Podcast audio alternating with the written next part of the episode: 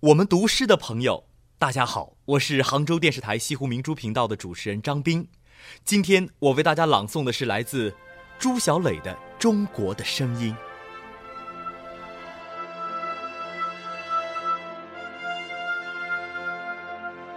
中国呀，我的祖国，给我一双动听八方的耳朵，让我扑进你的胸怀。听你母亲般熟悉的声音，这是中国的声音，是梅园的梅花，悄悄在枝头绽开红唇，凛然面对世界，散放彻骨的清新，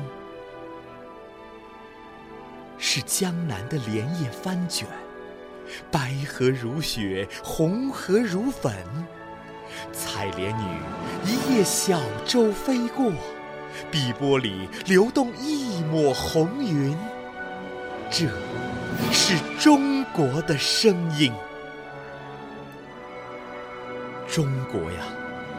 我们从声音感知你和平的田野，感知你沸腾的都市，感知你博大的胸怀，感知你温暖的体温。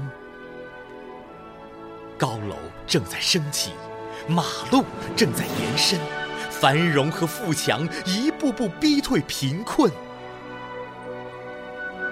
我听见，我听见萨马兰奇主席向全世界宣布：“中国，北京。”我听见，我听见卡塔尔会议上“中国入世”那一声清脆的木锤声。